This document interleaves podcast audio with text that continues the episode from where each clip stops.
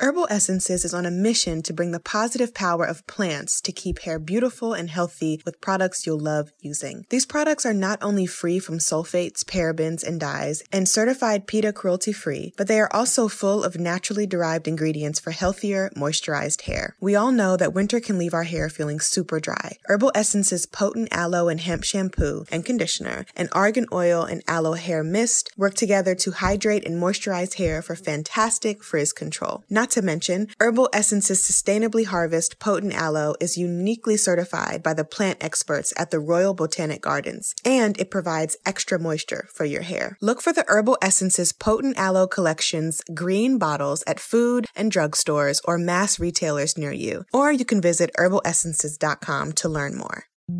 Hi, I'm Alex Elle, and I write books for a living. The Hey Girl podcast was created with sisterhood and storytelling in mind. Hey girl. Hey girl. Hey girl. Hey girl. Join us as we journey through sharing together. Hey girl. Hey, girl. Kirsten, it's so good to talk to you. I'm so glad you're here. Thank you for saying yes to this. Oh my gosh, I'm honored. I'm so honored. You are like, you feed my soul every day. So Oh I'm gosh. really happy to be here. Oh my gosh, I'm honored. So, before we dive into this conversation, I would love for you to let the Hey Girl listeners know who you are and what you do. I am Kirsten Corley Bennett. I am from Chicago. Currently, I'm a full time stay at home mother. I'm serving in ministry, and I really just am fully engulfed in raising my kids right now. That's where I'm at. And we're based in Chicago. I was born in Houston, raised here, and I feel like I've lived so many lives. But where I'm at currently is so just recently married, and I have two young children. One is four, and one is eight months. Oh and so they're my world. Mm, that is so great. So, I wanted to talk with you about mothering and about your self care practices within mothering, especially. I think this is a, the Yeah. perfect time to talk about this while we're quarantined and we can't do anything much with the kids. So, how has it been? How has your life transformed since becoming a mother of two? And what has the difference been between raising your four year old and this new baby that you guys have? Oh, wow, a loaded question. I know, sorry. That's fine.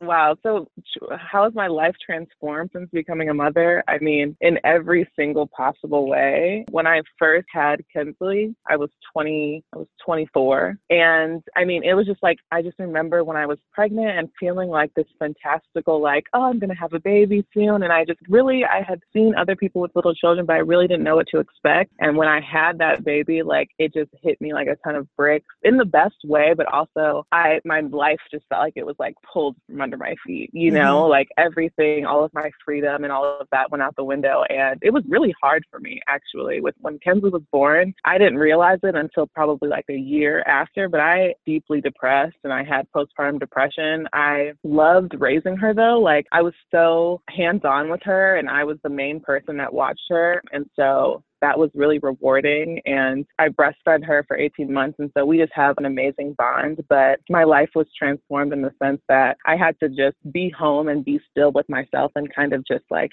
heal and go through a lot of different things and emotions that I didn't really ever have to deal with just from like being busy and doing whatever I needed to do at the time. And so it transformed me. It taught me patience. It taught me love in a real, mm. real authentic way. It taught me, you know, that I had a lot of things I needed to heal from at the same time because I didn't want to, you know, repeat certain um, parenting styles and just things that were taught to me. I didn't want to repeat those things. So it just taught me how to work on myself in a really transformative and my inner self way Mhm. because I think before then I was very, I was always just like thin and kind of like, I was very shallow in the sense of like my outer appearance was just what I was kind of relying on in a sense, if that makes any sense at all. And so when I had that big transformation with my body, that was really hard for me. I wasn't used to just having a different type of body. My body went through so many different changes, and that really taught me how to love myself also and just be confident in my body and just love myself from a standpoint of like, I just had a baby and I'm watching my body go back to how it was, but never, it's never going to be back how it was again. But it really just watching that trans, I mean, you know, mm-hmm. that transformation is amazing to me. So I just felt like a warrior. I felt undefeatable. Like I was like, I could do anything now. It's so many different emotions, but it was just transformative completely from the mm-hmm. inside out. With Kensley, so that was like, that was a big thing with Kensley, with learning just everything about how motherhood is just different. But then with Marley, which is my eight month old, I just had her. Um, I, I was pregnant with her. I got married that year, last year. And I had her probably, I don't know how many months after we got married, but there was so much that happened in our lives last year. Yeah. And then I had her, and what I vowed with Marley was just like, I'm going to get help. like, I'm going to ask for help. I'm not going to try to do this all by myself. And so with her, it's this quarantine has definitely been a blessing because I think with her, I've had help from the beginning so that when this quarantine actually started, it forced me to be with her in the way that I really was with Kensley and sit down and just like watch her grow. And so it's really humbled me and blessed me because I feel like when I was pregnant and I had so many celebratory things, I feel like I couldn't fully celebrate because I was just like tired. And mm-hmm. so I was like, oops, 2020 is my year. Like I'm about to travel, I'm about to do this, I'm about to do that. And God said, no, you're about to. and it's been such a blessing. I mean, it's been amazing just being with these last three months. I feel like she's literally started crawling after quarantine started, and to now she's just like all over the place, and it's amazing. I mean, there's a huge difference in each child, but I could go on and on about that. But I just think that my biggest transformation was definitely with Kensley, and even now, like I just feel like I'm wiser and like learning different techniques on how to like mother my children that are healthy. And I don't remember the other questions you asked. You asked that question, and then there were a couple other ones.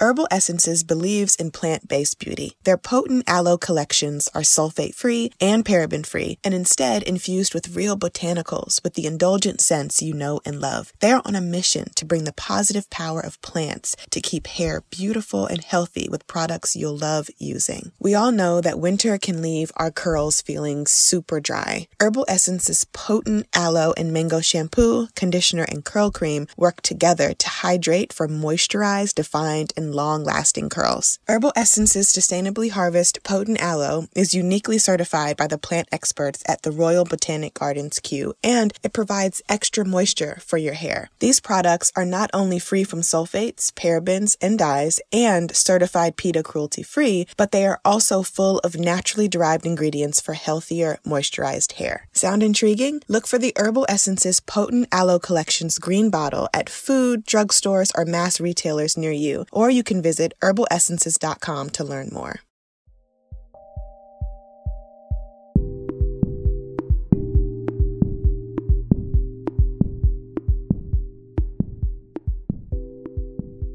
So I actually want to circle back because I think this can kind of loop in with the whole self-care thing. You mentioned, you know, learning how to love yourself after your shift in your body. I mean, our bodies go through major changes, and so many of us struggle with like this pressure to quote unquote snap back and to be, yeah. you know, just as snatched and fierce and whatever people say on the internet after having a baby. Yeah. And yeah. I think that you being able to say that and be vulnerable in in that and saying I had to learn how to love myself over again essentially. What did that teach you about your self-care care practice and how you had well, to really like love on yourself during that time of transformation and acceptance honestly, like it definitely was bad before it got good in the sense of like me just dealing with the changes of my body and all of those things. Like it caused a lot of just strife around me, like in my household, in my relationship at that time. Like it was just toxic. I was very like insecure. And, you know, what it really taught me was that I had to love myself first And I also was just like, I was completely, I grew up in the church, right? Mm-hmm. So I was like liturgical dance and a choir and all the things. And during my adult life, I kind of strayed from that. And it really, it brought me back to my faith in the sense of, and that's like where I'm rooted in. So mm-hmm. I think that is what taught me to be secure. I can be secure in my body, but it's definitely not a physical thing. Mm-hmm. Like I mm-hmm. definitely fell into the whole snapback, like wanting to feel like I wanted to be snatched after I had Kensley. But mm-hmm. once I realized that my body was never going to be the same way again, it just taught me like, okay, me eating right isn't necessarily for a result, it's for me to feel good. It's me working out isn't necessarily so I can have this number on the scale, but it's more so that my mind can be in a space where I'm taking time to just take a break in my mind and exercise because it's what's good for my body and it's what feeds my body and it ultimately makes me feel good. Like I'm an athlete and so I've always worked out and I think I was so stagnant during that year of just being at home with the baby and having to do all like just being tired and everything. So it really taught me that I have to carve out space for myself or else I'm just like I'm empty when it comes to like giving to others. Like I have nothing to offer. Like mm-hmm. I have mm-hmm. to carve out space to love myself, whether it's working out, whether it's eating right, whether it's reading, whether it's connecting with God. And that is what fills me up so that I can like outpour from that into my child at the time, which was just Kensley, and then whatever other relationships I had going on. Yeah, that's what it really taught me. I think that's amazing. And I also love that with Marley, you said that you asked for help. So you were able to identify what you needed with Kensley through this birthing experience with Marley. And I feel like having kids is a rebirth for the mother. Yeah. It doesn't matter how many kids you have, like you will be born again. Each time is different. and you will learn to name your needs in these new ways. So asking for help is so pivotal. It really is. I want to talk about your faith. You stand okay. on faith, you are in ministry. And I really am interested in knowing how you lean on your faith through times that are trying through those moments of maybe low self esteem, which we all have as women and mothers, and through yeah. those just the trials and tribulations that we walk through as humans. How do you lean on your faith? I really have to like in the morning, or it helps if it's earlier in the day, just for the day to go well. It doesn't always ensure that my day is going to be perfect, but for me, like it's taking that moment in the morning to just have a grateful heart and say, mm. thank you that I'm living, that my that my kids are healthy, that my husband is healthy, that I'm healthy, and just really giving thanks and then just feeding myself, whether it be with the word or giving worship. All of those things put my heart in a, just a posture of gratitude and thankfulness, and mm. that cancels out everything else. I feel like that makes me feel down during this time. I mean, my emotions have been so up and down down every day, regardless of how much of the Bible I'm reading. And I'm thankful that my emotions are fleeting. Like I'll, I'll be upset at night and I'll wake up and it's just like a fresh slate. Leaning into my faith right now is really just trusting that not I have no idea like what the trajectory is of this, but I feel safe and secure knowing that God is going to work it out. And you know, I recently just joined the leadership team of a good friend of mine, Natalie right? Mm-hmm. She has this organization called Club Worthy, which is a safe space for women to be encouraged by others and be supported by others. And I've recently started leading a prayer call, and that has increased my faith on like a different level, just interceding for others through prayer. I didn't really imagine how much that could have increased my faith, but every time I get off a prayer call of leading one of those, I feel so encouraged. And so, I mean, I would say that it's okay if you're not happy and you're not always feeling like the most thankful or the most positive. But I think it's just knowing, just resting in the fact of knowing that deep down you have a source that is providing. You don't know how you're like not getting the virus or whatever is happening, but it's really just trusting that I'm not going to walk through this with fear. I'm not going to mm-hmm. not be able to go outside because we live in a condominium downtown. Mm-hmm. So a part of that is like, in the beginning, it was really hard for us to figure out how could we still get Kensley outside and do things so that we were taking care of our mental health. And for mm-hmm. me and my and Kensley, we have to go outside. Like if we don't go outside for weeks or days at a time, like it affects us. And so, really, just not living in fear, like saying, okay, we're going to protect ourselves, we're going to wash our hands, we're going to do this, but we're not going to walk around carrying the fear that I feel like the media tries to instill in us. And so, leading into my faith has been pivotal. I've been getting deeper. I feel like I'm deeper in just reading. And whenever I open the book, I just feel comforted and I feel encouraged. And that has been so important to me. Yeah, and just being a part of also to piggyback on that, being a part of a community with other believers, women that can encourage me in Christ, or women that I could go to and say, This is what I'm dealing with. Like, I'm tired, I'm overwhelmed from housework, this, that, and the third. For them to affirm that and then say, It's okay, I'm going through the same thing, but here is how how can I be praying for you? Like that is mm. also so big and it matters and it seems like something so small, but I encourage anybody else. Like I've been trying to do that, just reaching out to my friends who I haven't seen in a long time. And even though I'm not always trying to like FaceTime somebody, just reaching out to someone and be like, hey, like, how can I pray for you right now? And mm. being of service to others and knowing that other women are praying for me, like, it just, it solidifies it. And it really just, yeah, it encourages me and keeps me what, as good of a space as I need to be in. You know what I mean?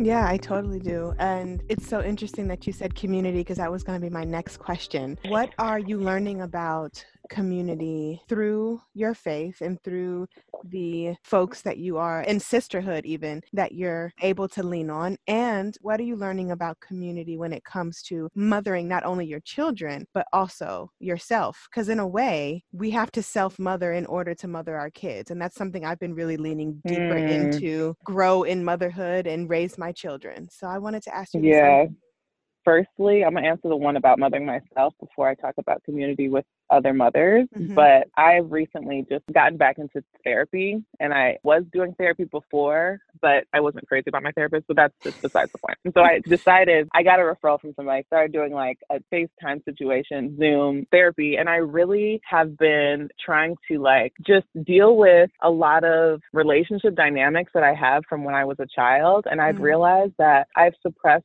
so many memories of from my childhood that like my sister has perfect memories of our childhood. And I don't know why, for some reason I don't. Like I just don't remember a lot of things. My parents were divorced when I was younger and I mean it wasn't the most dysfunctional family you could possibly be in, but it was still it had dysfunction. And for me, right now in this season, mothering myself looks like unpacking all of the like dysfunctions and the trauma that I carried from me since I was a child and trying to understand why I suppressed the memories that I suppressed and how I can just have better relationships with my mother and my dad. I have relationships with both of them, but they could be better. Mm-hmm. They could be more transparent and they could be, I feel like I hold a, a little bit of resentment um, for whatever reason. But for me, I just want to like really work on my relationships with my parents because I want my relationship with my child to be a completely open one. And I don't want to carry anything into that that's going to repeat itself from because of me, because mm-hmm. I didn't mm-hmm. work on it.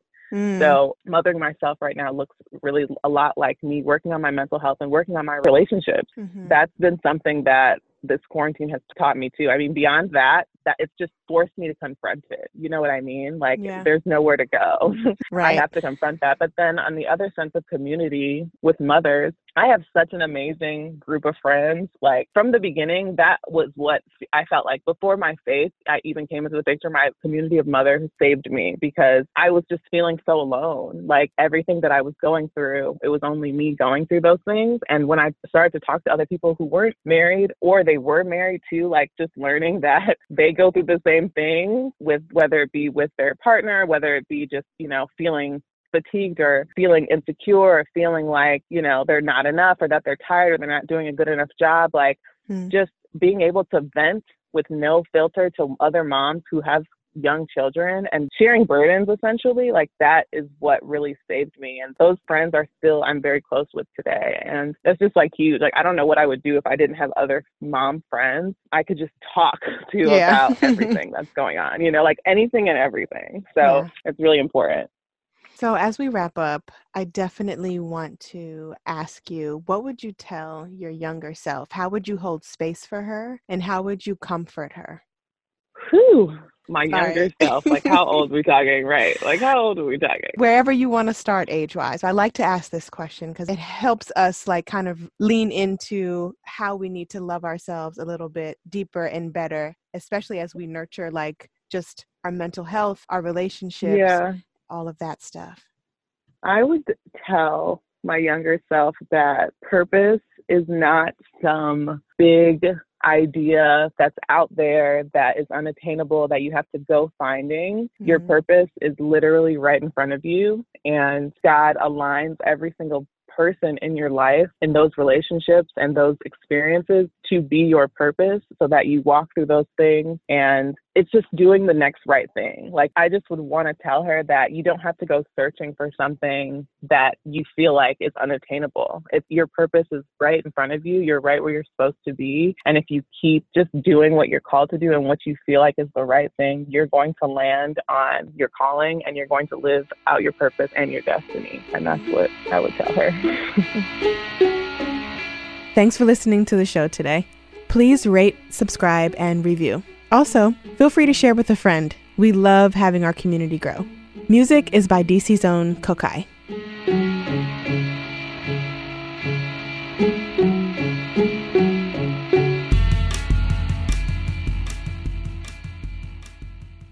The Hey Girl podcast is produced by Wayne Bertram and me, Alex Elle.